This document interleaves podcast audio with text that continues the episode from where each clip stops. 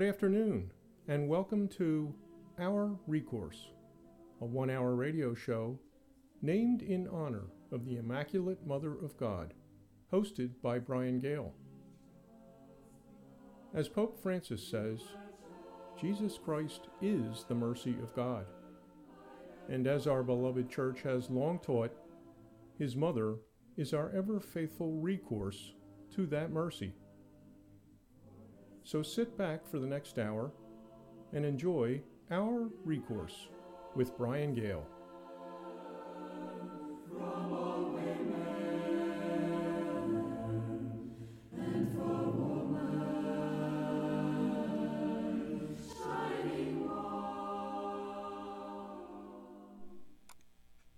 Welcome, friends, on this drizzly Monday on the 22nd day in the month of Mary. But to brighten your day, we have a remarkable reversion story. You've heard of conversion stories. This is a reversion story, soon to be explained in full. It's a story about a young fella baptized into a good Catholic family who loses his way, does it sound familiar, in young adulthood, only to embark on an extraordinary journey uh, home. Uh, you may have seen it literally on uh, a journey home, Marcus Grodi on EWTN. It ran a couple weeks ago. Incredible story. Anyway, this man is now a wonderful husband and father and actually holds the evangelization and adult formation portfolio for the entire Diocese of Arlington, Virginia. Talk about a happy and safe landing. Uh, whose bishop, by the way, not so incidentally, happens to be a dear friend of all of ours, uh, and that is, of course, Bishop Burbidge from Cardinal Hara High School, O'Hara High School and he is this man's uh, direct report. He reports directly to the bishop, and we are just delighted to welcome him. John, thanks so much for coming on with us today. Thank you, Brian. I appreciate the invitation. Wonderful to have you. Uh, Bishop Burbidge, is he behaving himself? First question. well, one thing I'll correct you on immediately is that I don't actually report to him directly, so you'd be surprised at how uh, seldom I see him. well, knowing him as I do, uh, you will not be able to hide for long.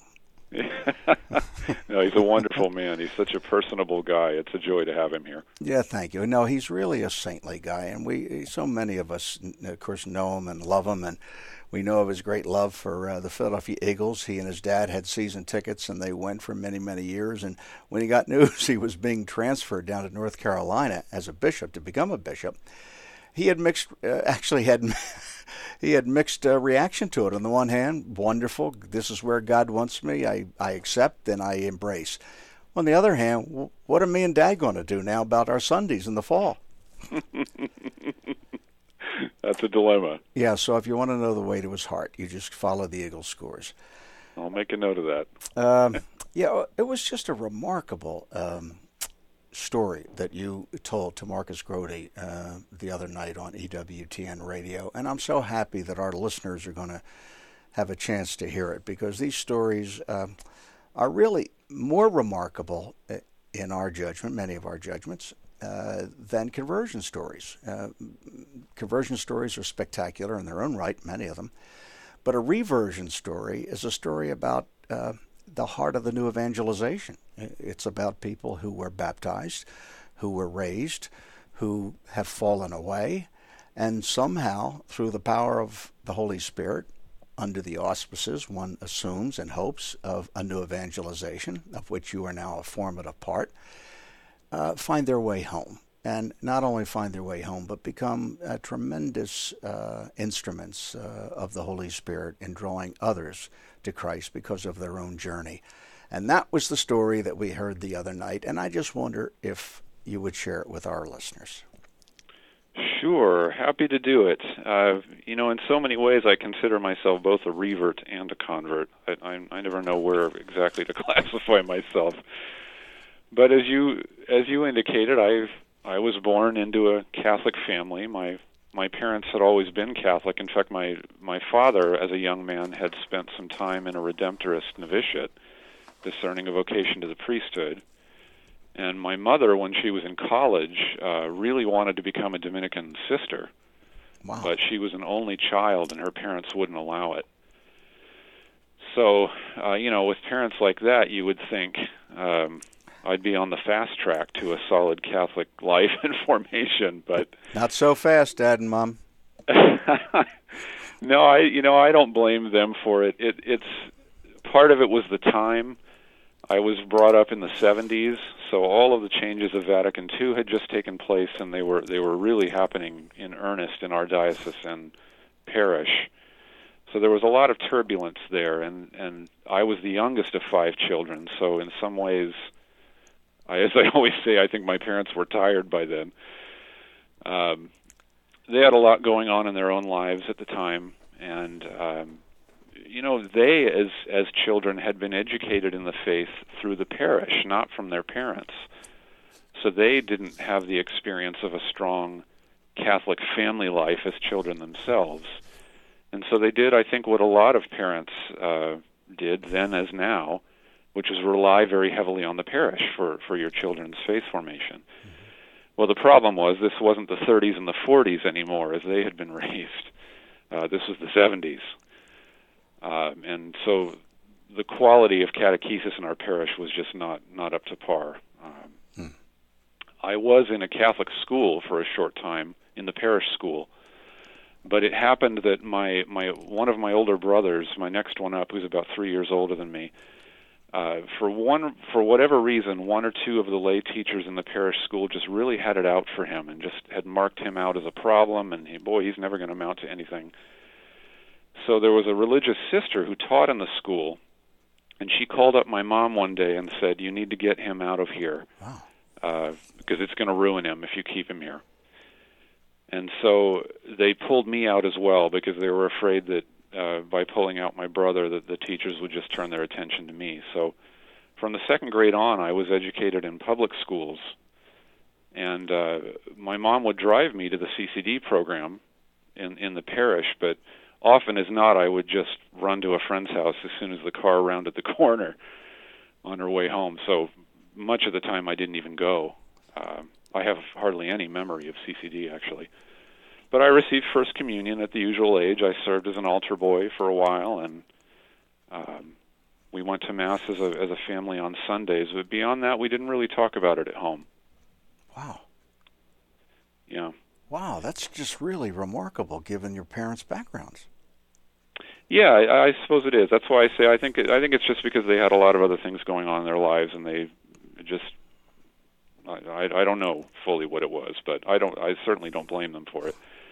And you know, the other thing I should note though is that um, I I was probably also exhibiting a, a real lack of interest in the faith. Had I, had I been interested and asked questions about it, I'm sure they would have been delighted mm-hmm. to talk to me about it. But as I got older, I I could not possibly have cared less uh, about the faith, about the church, any questions of God, that sort of thing. And so, um, just before I would have been confirmed around that age, uh, I just slipped away because I noticed that they weren't making me go with them to Mass on Sunday anymore. Again, it was not a conversation.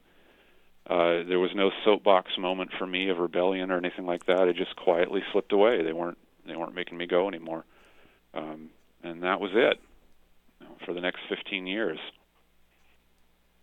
Wow. So uh, when I got into high school, um, a lot of it was teenage rebellion against you know whatever my parents believed, whether it was politically or religiously, that sort of thing. I'm sure that had a lot to do with my my hostility as well. But I, but I gradually became more strident about it. Uh, there was one episode when I was in high school. I don't remember what grade I was in, but walking home from school one day, I saw a group of Christians out on the corner. I don't know what type they were, evangelicals of some some stripe, I assume. And they were handing out Bibles to the kids who were passing by. And I took one silently, without a word. They didn't try to engage me in conversation or anything. They just handed me the Bible, and I just I tore it up as I walked away across the street, wow. and I just let the pages fall into the street. And so there was already something in me there that was tracking, you know, more toward more of a strident atheism at that point. Um, so it was a difficult time, and uh, my parents were very concerned about it. Of course, they, but we never really talked about it. They sort of took a hands-off approach. probably knowing that had they pushed me on it, I would have just reacted and run the other way.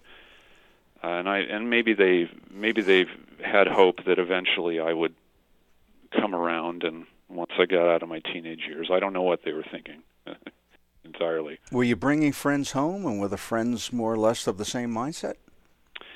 Yeah, I did have um, I did have a core group of friends, and and I don't think now that I, I think about it, I don't think any of them came from religious homes.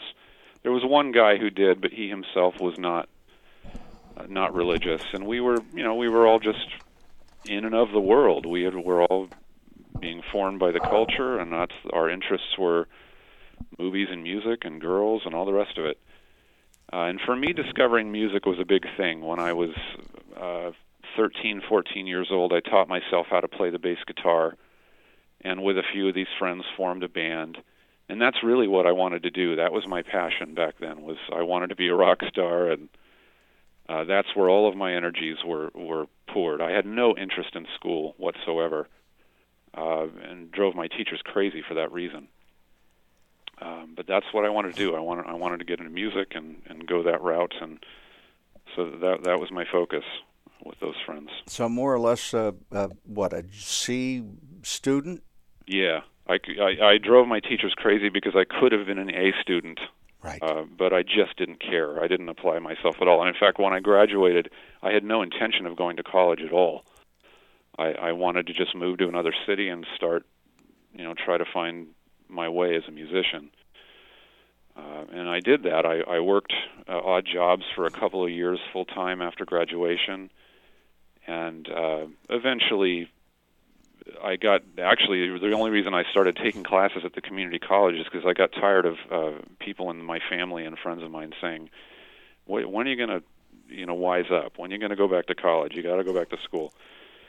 And thankfully I met a couple of good teachers at the community college there who who made me realize that yeah I really do have not only this ability but the interest especially in history um, so I did end up going back to school uh, at that time but just I, I'm a tough nut to crack I have a very hard head so sometimes it takes a while to get through to me Where do you Where did you go undergrad? uh, the University of the Pacific Wow. Stockton California which is my hometown and that was after a couple of years at the community college. So I, I was I was doing that. I was playing in the band on on uh, weekends and in the evening, and uh, just having a grand old time. I I found the whole experience of being on stage intoxicating. Hmm.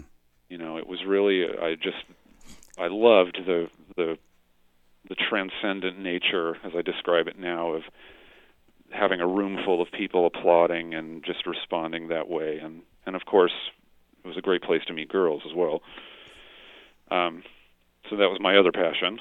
Mhm. uh, but the thing about that uh even that I was I was always looking for authenticity. I, I wanted love. I wanted permanence. I wanted the real thing. I was I was always a monogamous kind of a guy even as I was uh, heading down those those paths. I was not the kind of guy who was going to be juggling several women at the same time. Uh, I was really looking for the real thing, and, and recognizing that there is such a such a thing as the real thing, even then. Um, but what really changed things for me, um, and, and sort of created a real crisis in my life in those years, was uh, that my oldest brother came home from New York one Christmas. He was a, a stage actor, a graduate of Juilliard very good, uh, excellent actor, very gifted. Well, he came home to California one Christmas and dropped the bomb that he had tested positive for the HIV virus, which was an earthquake in the family. I mean, it didn't it didn't change the way any of us felt about him. Of course, we all rallied around, but it was devastating uh, because, especially in at that time, the the therapies and the treatments that they have now were not not near what they are at the at the present moment. So he went back to New York, and he he soon got sick enough to where he had to make the decision as to whether he wanted to stay there in New York or or come back and be around his family at this difficult time. So he he packed up and came back to California. And my parents uh, converted a room in the house to a hospice, basically. And my dad and my my other brother in particular just really took care of him so beautifully. I ran from it. I just didn't. He, my brother and I had always had a had a very unique relationship, um, but I, I just couldn't face the whole experience of what was happening. So I spent as much of, of my time out of the house with my girlfriend or playing in the band or at school or whatever else. To I just I I wanted to avoid it. Um, and eventually, it didn't take long. About four months later, he he died right there at home with all of us uh, around the bed. And you know, it's a it's a devastating thing. But I remember it being a very unemotional experience for me. Strangely enough, I remember after he passed, I, I knelt down on the floor next to the bed where he was, and and just laid my head on the pillow, and stared him right in the face, and and realized very concretely that whatever it was that made him him was no longer there. Mm-hmm. I didn't know what that meant, but I could see that there there had been a transformation. There had something had happened, and I was not obviously a believing young man. So I wasn't really grappling with this philosophically in the moment, but it jarred me enough to where I, I I really made the choice for atheism at that moment. I just decided that life is absurd. There couldn't possibly be a God, and and make sense of all of this. And so I just I just decided then and there that I really was an atheist, or I'd been tracking in that direction anyway. But that really sealed it. And so I, I became very angry over the next few years, and I I was very restless and became much more militant about my atheism. My mom used to come up to me now and again and very gently say, "You know, you need God in your life," and that that just annoyed me, uh, no end. And I even tried to uh, to undermine her faith more than once, to my shame. Uh, my mom always had a very simple but very deep faith. Mm. You she was not the kind of person who would be able to articulate uh, the theology of what she believed, and I, I saw that as a weakness. You know, I saw that as a as a crutch, and I tried to undermine it but she prayed for me in all in in all those years and and suffered a lot mm. uh, because of it. Uh, in retrospect, of course, I look back now and I realize that that experience of my brother's passing is actually what started me back mm. on the path home. Even though it made me more of an atheist in the short term, that was really the experience that made me start asking the bigger questions for the first time about life and death and meaning and what's the point of it all. Uh, but in the short term, as I say, I, I just became more more of a militant atheist. Did your brother, may I ask, uh, did he die in the sacraments? Um, I believe he did. Yes, I remember there was a family friend, a priest, who came over and spent a good deal of time with him in the backyard one day. Uh, and and as my mother tells the story, that she we think he was. Yeah. So, but there was no, you know, discussion around the fact that uh, you know your brother uh, has found peace uh, with God. Not, not that I remember. Okay. Maybe between other members of my family, I don't know, but I don't recall being part of that. But again, that that could simply be because I was running away from it so much, uh, and I regret that to this day. Uh, so I um, I finished out college, and by that time I had decided that I wanted to pursue an academic career. I wanted to go on and get a doc- doctorate in history and uh, become a college professor. And so I had the opportunity to go off to Scotland uh, to do a master's degree. They had a very good uh, ancient history department there, which is what I wanted to focus on. And so I did. You know, I was not in a great space, but I, I went off to uh, to Europe and uh, threw myself into this program and this this new culture and new new place and uh, angry atheist and all the rest of it. But the interesting thing is that um, very very soon in my time there, I, I met a couple of people who drew my attention in a very deep way. Um, and they were both in my dorm. I lived in a dorm of graduate students uh, who came from all over the world and were studying all kinds of different different things. Um, the first one was a doctor from Nigeria. He was probably in his 60s, very smartly dressed, and just a just a joyful guy, the most joyful person I had ever met in my life. Hmm. And I was so attracted by that. And uh, you know, it's the kind of thing you see in somebody else, and you think to yourself, "I want what he has." Right. Um, and he he was a Christian. I knew he was a Christian. I don't think he was Catholic, but we never talked directly about God. But I noticed how much God was just naturally part of his conversation and and about his life. It was just something that he didn't. There was no question about it. It was just the most obvious thing in the world. And he was there doing a doctorate in the School of Divinity, so he was finding ways to bridge his faith with his work life as a doctor. And I used to just love sitting with him in the common room or in the dining hall, and just talking about life with him. I was so attracted by his joy. And the other person um, was a young woman from Australia who was doing a doctorate in philosophy. She was doing it back home in Australia, but was there in Scotland for a year or two to do some research and study under a particularly prominent uh, professor. And she really struck me because of her her simplicity. She was just uh, also very joyful, but she was one of those people who just have a had a childlike sense of wonder she was one of those people uh, maybe you've met who who could find the universe in a grain of sand and just marvel at it for hmm. for ages.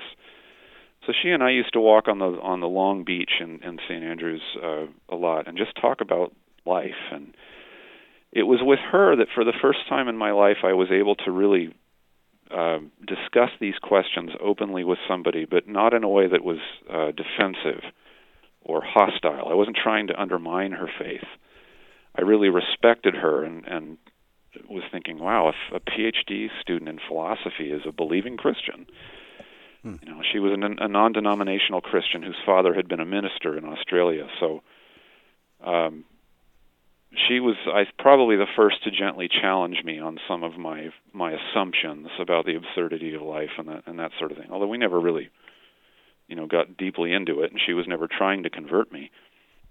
Uh, but for my birthday one year, she did give me a couple of books by C.S. Lewis, hmm. Um, which I did not read. Do you remember which ones? Yeah, it was Mere Christianity and the Screwtape Letters. Oh my God! If you had to pick um, two, huh? Wow. But I didn't read them at the time. But I, at some point in my first year of my program, I was getting kind of tired of reading things that, uh, reading only things that had footnotes and you know stuff like I wanted something else to read for a while. So I ended up in the local bookshop and found myself in the C.S. Lewis section. And because he was now on my radar, because of these, this gift, I, I was poking around at the other titles he had written, and I came across "Surprised by Joy," hmm. which is, uh, hmm. as I'm sure you know, the yes. the tale of his journey from atheism to belief.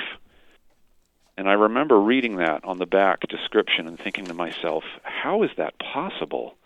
how do you go from atheism to Christianity? I, I just it didn't make sense to me, so I bought it. And I read it, and at the time, it didn't have any impact on me at all. But there was a seed planted there because I would revisit that book later on in, in a couple of years' time, and it would just floor me then. Um, but I just I I immersed myself back in my program, and uh, another very significant thing that happened during my time there in Scotland was that I, I went down to London one weekend. Um, I think it was my birthday weekend. Just went down there by myself to tour around and get out of town for a while, see the sights. And it happened that I went on a walking tour one night of, an, of one of the older parts of the city, and I met uh, a young woman from Sweden on this trip. She was there touring with a couple of friends and we got to talking and hit it off and and uh, spent hours together that night. She had to fly back the next the next morning, and so we stayed in touch. And I ended up going to Sweden for ten days, two weeks, or sometime in the middle of the winter. And that, as I say, I I had my passions growing up were music and women, and I I think I had always sought. Um, affirmation, if you like, through relationships with women. Uh, that that was something I valued very highly, and I, I invested a lot of myself in, to an unhealthy degree. And that experience in Sweden just left me wrecked, So I was already in a bad state. But that that just the intensity of it and the the confusion of it all just sent me back to Scotland just as, as feeling like a shell and that was, I remember being on the plane ride going back to Britain and thinking to myself, there has to be more than this. Hmm. There just has to be more. to life than this. And I just I had a sense for the first time that I was barking up the wrong tree. I was on the wrong path somehow. Uh, it had nothing to do with faith at that time. That that I would never have considered that then. Um, but you know, I've always been one of those kind of guys who has to get into the gutter before he'll look up. You know, God God has to can't subtlety doesn't work with me. He's got to hit me with a two by four. Um, so I just poured myself back into my program and finished up there and ended up back in the states. Um, and I had been very confident about my desire to pursue an academic path, but I had had enough frustrating and um, disillusioning kind of experiences in my graduate program in Scotland that made me question that. You know, do I really want my life to be an academic life? Do I really want to spend this much time in faculty meetings and in uh, writing things that probably only other academics are going to read? Right. Um, and I just, I just wasn't sure I could see that anymore. And that created a real crisis for me because I had been on this path that I thought I had identified and I thought was clearly laid out for me. And now I had to figure out what else to do in the meantime while I while I sorted sorted through this. So I was looking for work. I moved back in with my parents, uh, which is always hard. Uh, looking for work and finding it difficult. Uh, I actually even had an interview with the CIA out here in, in Washington D.C. Hmm. I, I had applied through a friend of mine who works there and had encouraged me to do it. I was the last thing in the world I would have considered, but so I did that. I had a couple of interviews there. That didn't go anywhere, and came back uh, to California. And it, it happened that my sister, one of my sisters, had started teaching art at, at the local Catholic high school in Stockton at that time, and they had an opening for a history teacher. So I thought, well, that's that's appropriate. That'll give me some good experience while I'm figuring this out. And so I applied and I got the job, probably because of my connection with her. Well, given where I was, the state that I was in at that time, I'm sure if anybody had been thinking clearly about it, since I was not, uh, they would have advised me against the idea of taking on five sections of sophomores. Hmm. Uh, you know, given the the delicate state I was in, and it, it turned out to be a disaster. I mean, in the first two weeks on the job, those kids just rolled right over me. I was not prepared at all for that, and I ended up resigning. Hmm. And I really just fell apart. Uh, I just I had no sense of who I was anymore. I had no idea where my life was headed, what was it, what it was all about, and I just broke. But it turned out, in retrospect, that, but God's providence being what it is, that job was never the point of my going to that school. There was a, a an oblate of St. Francis de Sales, an elderly priest who had just retired from teaching at the time that I started there. And he, for whatever reason, on orientation day, right away took a liking to me. He he was really drawn to me, and he came up and engaged me in conversation. And I just I liked him. He was such a likable guy. Um, he passed away just a few years ago, and uh, so when everything went down and I fell apart and resigned the job, he was the first person I thought of to go talk to because I needed to talk to somebody about everything that had been going on and this sort of existential crisis that I had found myself in. Because for years I had been uh, consuming a steady diet of atheist literature and poetry and drama and existentialism, that kind of stuff, and it really polluted my my soul and my mind in a way so he, of course, uh, readily agreed, and I I would go over to the rectory um, and just spend hours over there. And we wouldn't talk about God or faith. He he was took a very gentle approach. We talked about history and movies and all the other things that we had in common. But eventually, I became very comfortable with him, and uh, and opened up about this existential crisis that I was finding myself in. And he very gently guided me guided me back and asked a lot of good questions and at one point he he said to me, "You know, why don't you come to mass? I celebrate mass in a local parish every Sunday. Why don't you just come and sit in the back and listen? Don't come up for communion. Just come in the back and sit and listen." And so I did because I liked and trusted him so much by this time. I would just go every Sunday and listen to him. Mostly because I loved listening to him preach. All right, John, hold it right there. My yes. studio is telling me we have to break This is a suspenseful moment, folks. We're going to try to find out when we come back exactly what happened when he was sitting there listening to this wonderful priest. Uh, this uh, edition of our recourse is brought to you by Icona Resorts in this month of Mary. The Icona Resorts are owned and operated, of course, by dear friends of ours, Yus Mita and Josh McCallan. There are three of them now the original in Wildwood Crest called Icona Diamond Beach, the second in Avalon as of last summer, known as Icona Golden Inn, and this year a brand new resort in Cape May called Icona Cape May, fittingly enough. Each of these are four star resorts with five star customer reviews and three star prices. Oceanfront luxury at affordable prices. I invite all our listeners to go on the websites and read the guest reviews. Never read anything quite like them. Not only do Icona guests love the properties with their oceanfront vistas and newly upgraded rooms and great dining and affordable prices, they love the Icona staff most of all. In review after review, you'll read of the staff going above and beyond to provide the kind of personal service that distinguishes an Icona resort from all the others in South Jersey. And Josh McCallan, one of the owners, explains why. He says, We have something we call the Aloha Culture Card, and every week we train as one family the housekeepers, the busboys, the chefs, the GMs, the maintenance staff, our front desk, concierge folks, the president, CEO, everybody. We're all in the same room at the same time, and we recite the words on that card we all carry, and we pledge to live them each and every day. And he adds, We know if we stay faithful to this pledge, our guests will come back and they're also going to tell their friends about us. And by the way, that's exactly what's happening. And let me offer a personal testimony at this point. Joan and I have been going to the Golden Inn in Avalon for many years, but in recent years, tell the truth, the service and property itself had slipped a bit. We heard Yus and Josh had bought the place and were intent on restoring it to its original luster. So last September, to celebrate our 47th anniversary, we headed to Avalon and checked into what was then the newest Icona, Icona Golden Inn. I'm going to tell you this. We had one of the best long weekends we ever have had in our years. We couldn't believe what our friends had done to the property. They quite simply turned it into an entirely new high end luxury resort. We stayed in a junior suite with a balcony that overlooked the ocean. The decor and furnishings and amenities were almost surreal. It kind of felt at times like we were in a movie.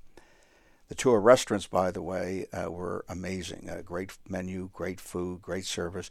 But everywhere we went, Every day we were there as guests, we saw smiles on the faces of all the people on the staff. You could see it was a place where the people who worked there liked coming to work and actually liked the work that they were doing. We could also see that the people who were guests knew that they were experiencing something very, very special. So when I tell you that you simply can't do better than an Icona resort, whether in Cape May, in Wildwood Crest, or in Avalon, you can take that to the bank. But here's a caution. I'm told, reliably, I think, that bookings are proceeding very quickly in each of the three resorts. So if you're heading down the shore this summer and you want to spare yourself the hassle of trying to find a place to rent, one that fits for you and your family, go online, uh, now and book a room at one of the three Icona resorts. And when you do, please tell them you appreciate their supporting Catholic radio and in his sign network. Folks, can't recommend this one highly enough.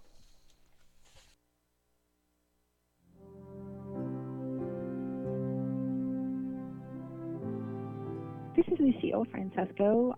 I just wanted to say a few words about In His Sign Network, which to me is personified in the person of Kathleen McCarthy. That loving voice that comes through the radio, you can just hear her personal interest in each of us. She's like a guardian angel. She personifies the light of Christ and the friendship that is waiting for us with Jesus. She has the ability to reach out to each of us with a phrase or a word that says, I understand, and he does too. When Kathleen is speaking, you're certain that she's speaking directly to you, no matter what the topic may be on the program that day. And if you have the opportunity to meet Kathleen in person, which is a gift everyone should experience, she looks directly into your eyes and blesses your soul no matter what the past may have been or the troubles you may have had. It is a wonderful experience to listen to in his sign radio network.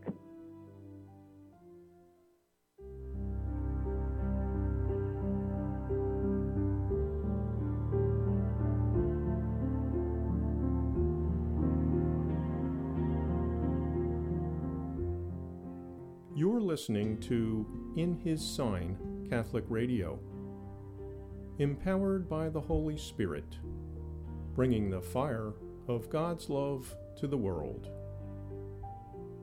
We often think of the scripture where the disciples were walking to Emmaus, where they said, Were not our hearts burning within us as Jesus spoke to us on the road? As we travel along the road together in our Archdiocese of Philadelphia and Camden Diocese, we thank God for our loyal circle of family and friends please consider sponsoring one of our new programs in the name of your parish priest, family member, or friend. It would be a beautiful way of helping us to proclaim the gospel of Jesus Christ, our risen Lord. Give us a call at 610 527 2906 or visit us on the web at inhissign.com.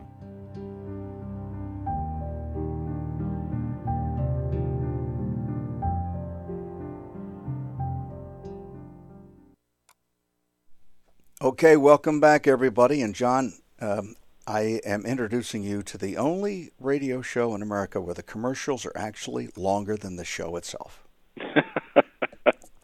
Anyway, you're sitting in the back of the church, you're just kind of listening. What's going on in your mind at this point? Well, there were, you know, the Lord under undertook this campaign from a few different fronts at the same time. So that was one piece, is that I, I had come to have this great friend in Father Kelly. Father Clark Kelly was his name and so I think I had been softened. My defenses were starting to to drop a little bit, and I wasn't quite at the point of saying that I might believe in God, but at least I was able to talk about the questions with somebody in a relaxed way and and you know really respond to those questions. There were a couple of other things going on at the same time, though. Uh, one was that my my mother was the uh, organizer and the coordinator of the Perpetual Adoration Chapel in their parish, which is a little country parish. And so she would be the one who would get the phone call if somebody on the roster couldn't make their hour for one whatever reason. So that put her in a bind a lot, uh, needing to either go over there herself or to find somebody else who who could sub and so sometimes she would she would get herself in a in a bind here and have to call on me because I wasn't working now. I'd resigned my job. I had the time, and so I would sometimes have to go over there and sit there in the adoration chapel. And at the times when I was by myself, I I would sometimes just get up and start pacing around because I was so uncomfortable, and I would find myself talking out loud hmm. to the God that I said I didn't believe in because I knew uh, it didn't occur to me, but looking back, I can see that I, I was very much aware that there was a presence in that room, that I was not alone. Couldn't have articulated it. I wouldn't have pinpointed that in, in the Blessed Sacrament, but it was enough to, to make me uncomfortable and start walking around the chapel and talking out loud to this God, even as an atheist. What would you say to him? Uh, you know, I I don't even remember now. I think it was probably just sharing the struggles and the doubts and the the the anger that is, you know, oozing out of my heart at this point. It had been stored up for so many years, mm-hmm. uh, but it was a real restlessness. And uh, it was also at this time um, that I was doing a lot of reading from my father's library. My dad has an incredible library, just stocked with Chesterton and Ronald Knox, Hilaire Belloc. Mm uh, wow. all the classics that he remembered when he was a kid and growing up. And so I started to read. Uh, Thomas Howard was another one that had a big influence on me, and, and right. I and I reread C.S. Lewis. I got back into Surprised by Joy, and as I said earlier, this time it just hit me like a freight train. And night after night, I would sit there and I would drop whatever book it was that I was reading in my lap and, and say to myself, "This makes perfect sense. Hmm. I have been completely wrong about what Christianity is." But I just couldn't make the jump to faith. Um, and at this time, I started to suffer really bad panic attacks and anxiety attacks, uh, just really terrible, debilitating things. And and what I would usually do is pack because they would they would most often strike at night, and I would usually just gather myself into my truck and drive over to the to the parish and go into the main church. I didn't usually go into the adoration chapel because I, I wanted to be by myself. Uh, but I would go in the main church, which is all dark except for the candles, and I would just sit there in the front pew and just think. And all I knew is that when I left, I felt better, and that's all that mattered when I got into the midst of these anxiety attacks. Uh, so all these things are going on at the same time. Uh, visits to the Adoration Chapel and to the church, my t- conversations with Father Kelly, all the reading that I was doing, and finally, some months later, I had another panic attack, a particularly bad one. I got into the truck, I went back over to the church, sat in the front pew, and I just I just broke down weeping. And I finally fell to my knees in front of the altar there and I I just said out loud, I cannot do this anymore. Mm. I need you. Now I didn't know who you was, really. Wow. Uh, I mean, I was learning a lot, but all I knew is that something in me had broken something had changed, something had shifted very, very profoundly. And I knew when I collected myself at the end of this experience, um, when I left the church, I knew that I couldn't just go back home and go to bed because when I woke up the next day, I would just dismiss it as a a dream or a weakness or I'm you know I'm glad that's over. I knew I had to be held accountable. Somebody had to know about this. So, of course, Father Kelly was the first person I thought of. So I drove clear across town in the pouring rain, knocked on his rectory door. It must have been 11 o'clock at night. And thankfully, he was a night owl.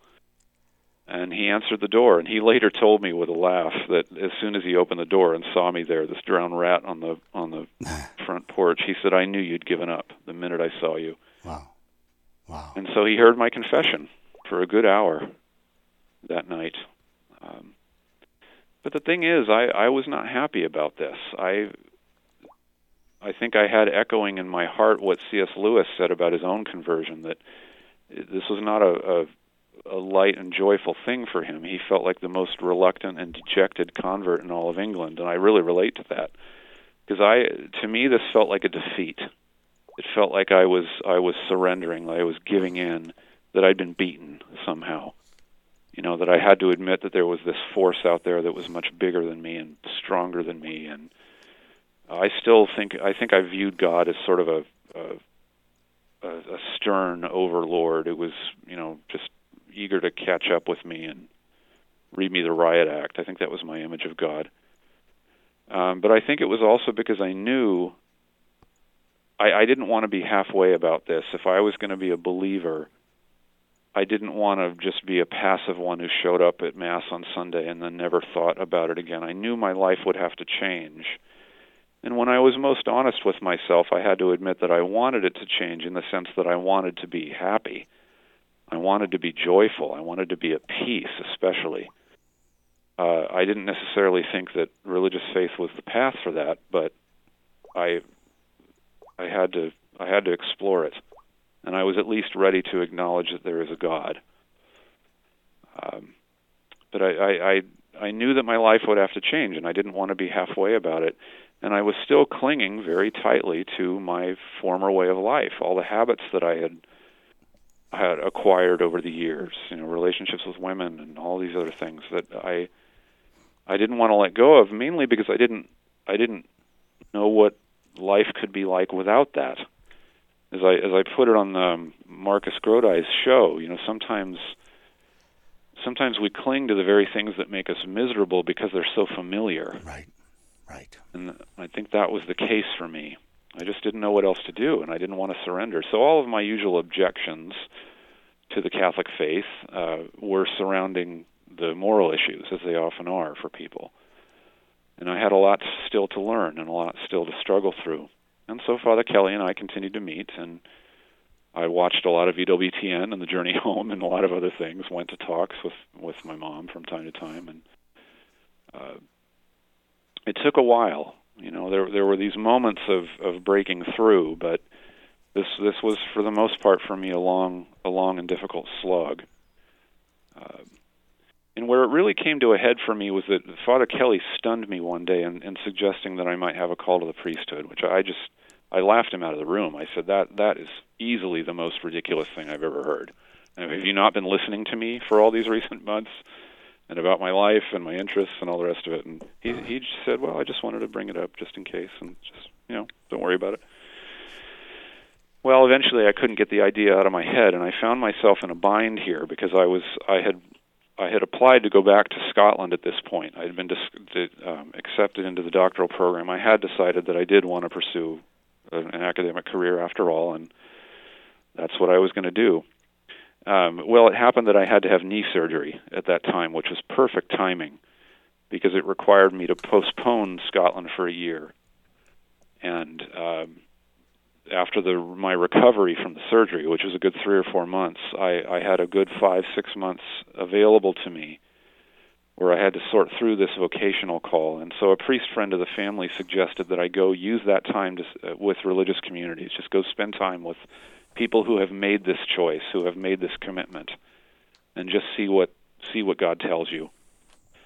So I did. I set off what on what ended up being I didn't I didn't have it all planned out in advance, but it ended up being a 5-month cross-country trek. Hmm uh, where I stayed in a lot of monasteries for a couple of weeks at a time. I was really drawn to monasteries in particular, Trappist monasteries especially, and uh, that's what I did. And I, I remember vividly uh, pulling off the main road to the first monastery where I had booked myself. It was a little a little Trappist monastery in the Ozarks of Missouri, um, really out in the sticks and I pulled off the main road onto the gravel road leading to the monastery and I remember having a moment of panic and thinking what am I doing? I have no idea what their life is like. I have no idea what it's going to be like to be in an environment like this. And I've just booked a solid week in this place. Uh, but I did. I, I powered through. I went there. I checked myself in. They, they showed me to the guest room, and it was the middle of winter, so it was nighttime. Uh, I mean, it got dark early, I unpacked my stuff and I made my way to the church in the darkness and I just sat there in a in a stall somewhere and gradually over time I could see these shadowy forms of the monks coming into the chapel as they were getting coming in for vespers. And then all of a sudden out of nowhere this this chant just rose out of the darkness and I was absolutely transfixed mm-hmm. by this. So much so that when I when I left that church uh after after vespers I walked out onto the porch of the guest house, and for the first time in my life, I was just overwhelmed with a profound experience of God's peace and His presence. And I knew that He was with me, that He was going to be with me on this whole journey, and that He, not only that He existed, but that He was really fully present uh, to me and in my life. And I I had never been one who slept well. I was always a restless soul at night, and my mind going in a thousand different directions all all through my life. But that that night, the second my head hit the pillow, I was out, and I've never slept wow. that that soundly in my life. And so that went on for five five months. I went to all kinds of different communities, and it, it, I quickly realized, though, that, that what I had thought was a vocational discernment trek was not that at all. It was God. It was God leading me out into the desert to meet Him face to face for the first time, so that I could begin to make sense of this change that had happened, um, so that I could learn how to pray, and to do all of that in in what I now call the school of silence. those monastic environments mm. were so crucial mm. for this work.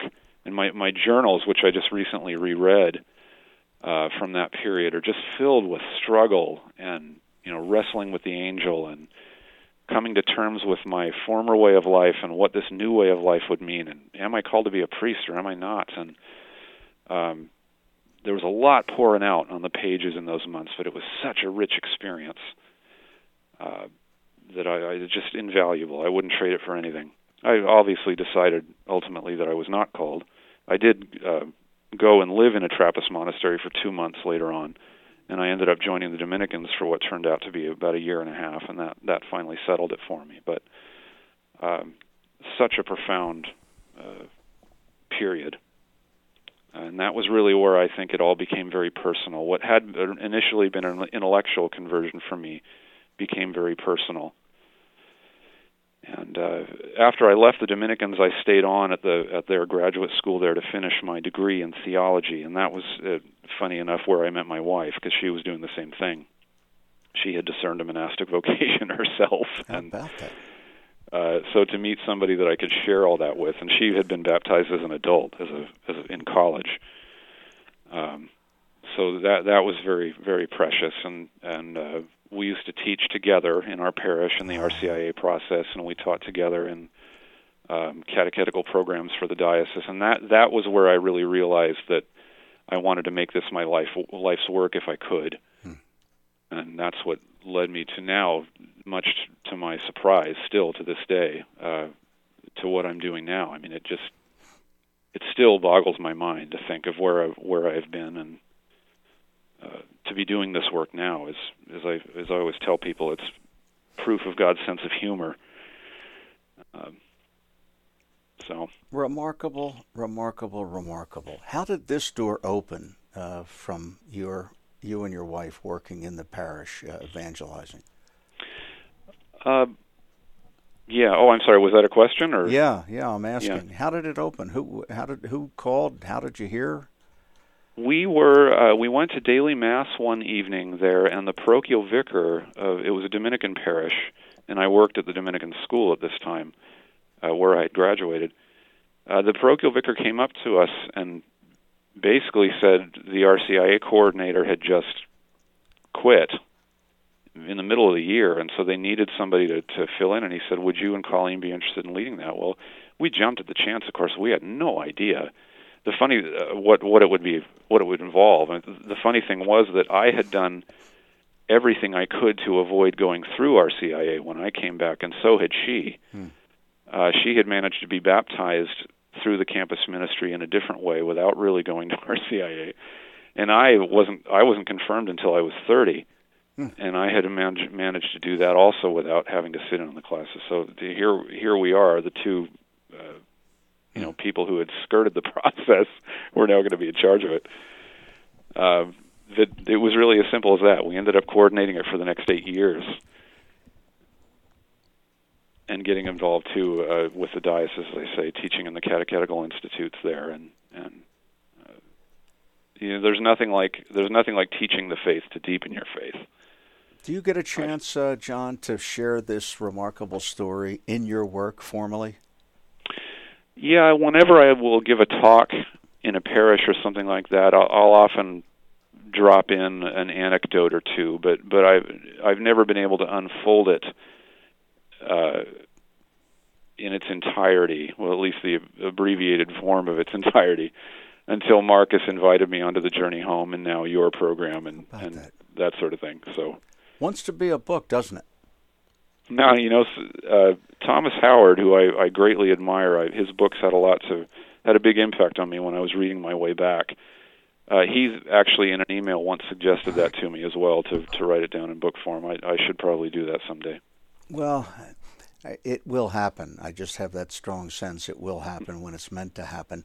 Uh, God uh, usually doesn't let souls like you get too far away, and when He kind of nudges and guides you back with that light, delicate, providential finger, um, it's always for the same purpose, and that is uh, not just for your soul and the souls of your wonderful family, but for many other souls right now who are hungering uh, as you were looking at this life and this world and saying, "Is that all there is?" Like the old song says, there has to be more, uh, and Right. finding it only as you did in front of the real presence. That's what I take from this. That the the way back ultimately was really triggered, uh, almost turbocharged, if you could say it, in the silence uh, of your weight on the Lord. Yeah, that's right. And the you know the beauty of it is the elliptical beauty of it is that there's your mom who got you started, holding your hand, uh, you know, initially getting you on trajectory. All of a sudden, things somehow turned uh, sideways. The wheels came off, and there she is, really holding your hand, so to speak, metaphorically, as you venture back into the heart of the mystery. Right. Really a beautiful yeah. story. Yeah, she prayed for me so much in those years. A lot of adoration hours, a lot of rosaries, a lot of Divine Mercy chaplets, and still does to this day. Yeah, God love her. John, in the five minutes we have remaining, just if you could, just give us an overview of what you see in the church today. Is there a renewal in progress? And if so, what is its contour? Oh, is Brian, is that all? Uh, yeah, and take four minutes to answer it. okay. I do see a renewal. I think it's been going on for a couple of decades now, and it's it's quiet in some ways. It's gradual in some ways. Um, you know, I still look out there and I see a whole lot of Catholics who are kind of sleepwalking uh, showing up to Mass even every Sunday, but not really thinking about why they're there, not really bringing their faith and their life together. But at the same time, I do see an increasing core of disciples emerging and the call to the new evangelization being taken seriously. I think it's going to take time. I think it's going to be gradual, and the church may get a whole lot smaller in the meantime. I, I don't pretend to be a prophet, but it's it's possible. Um, and there are so many programs now and, and apostolates and ministries that, that were only beginning to be set up when I was coming back to the to faith almost 20 years ago now. Uh, there, there are a lot of resources, a lot of great uh, ways for people to get engaged and to learn more about their faith. And I think a lot more families, strong Catholic families, are emerging who are really taking hmm. seriously their role as the primary educators of their children uh, in the faith and really seeking out opportunities to raise them in that way, even if that means picking up the family and moving to a place where it might be more, uh, you know, conducive to that to that kind of thing. Yeah all in. So all I, in. I do see a renewal taking place. I just I couldn't tell you how how, how it's going to look or how long it's going to take, but I but I do I do see it taking place in a quiet way. Well, the good Cardinal uh, Ratzinger, uh, at one point in that famous interview about 45 years ago, when asked about the church's future, he said, "Smaller, holier." Typical brevity uh, of that yeah. great intellect. Uh, and you have to wonder: uh, these people are on fire uh, they are all in, the ones you speak of. I know them uh, myself. We have five academy, Regina academies here in the area, and the mm-hmm. families are throwbacks. They're to die for. And I always thought the most hopeful but mysterious line in any papal encyclical ever was the line of Pius XII and Mystici Corporis when he said, It's a great mystery that the salvation of the many depends on the holiness of the few. Mm. Oh, that's powerful.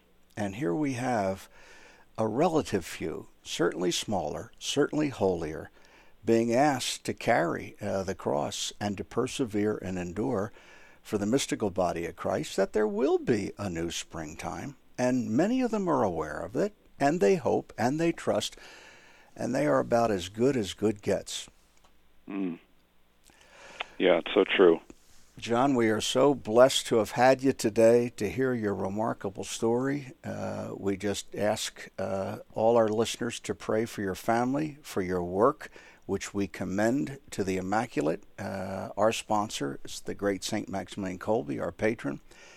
Uh, we just hope for nothing but all good things in your work. And hopefully, if we're lucky, a winning season for the Eagles for the good for your boss. I'll pass that along. I but thank you especially for the prayers. I certainly need them. Uh, you will have them, my friend, not just from me, but from our listeners. And um, please know uh, that all your intentions and the intentions of that wonderful diocese will remain in our prayers as well. Thank you so much, Brian. I really appreciate your invitation to be with you today. Thank you, John.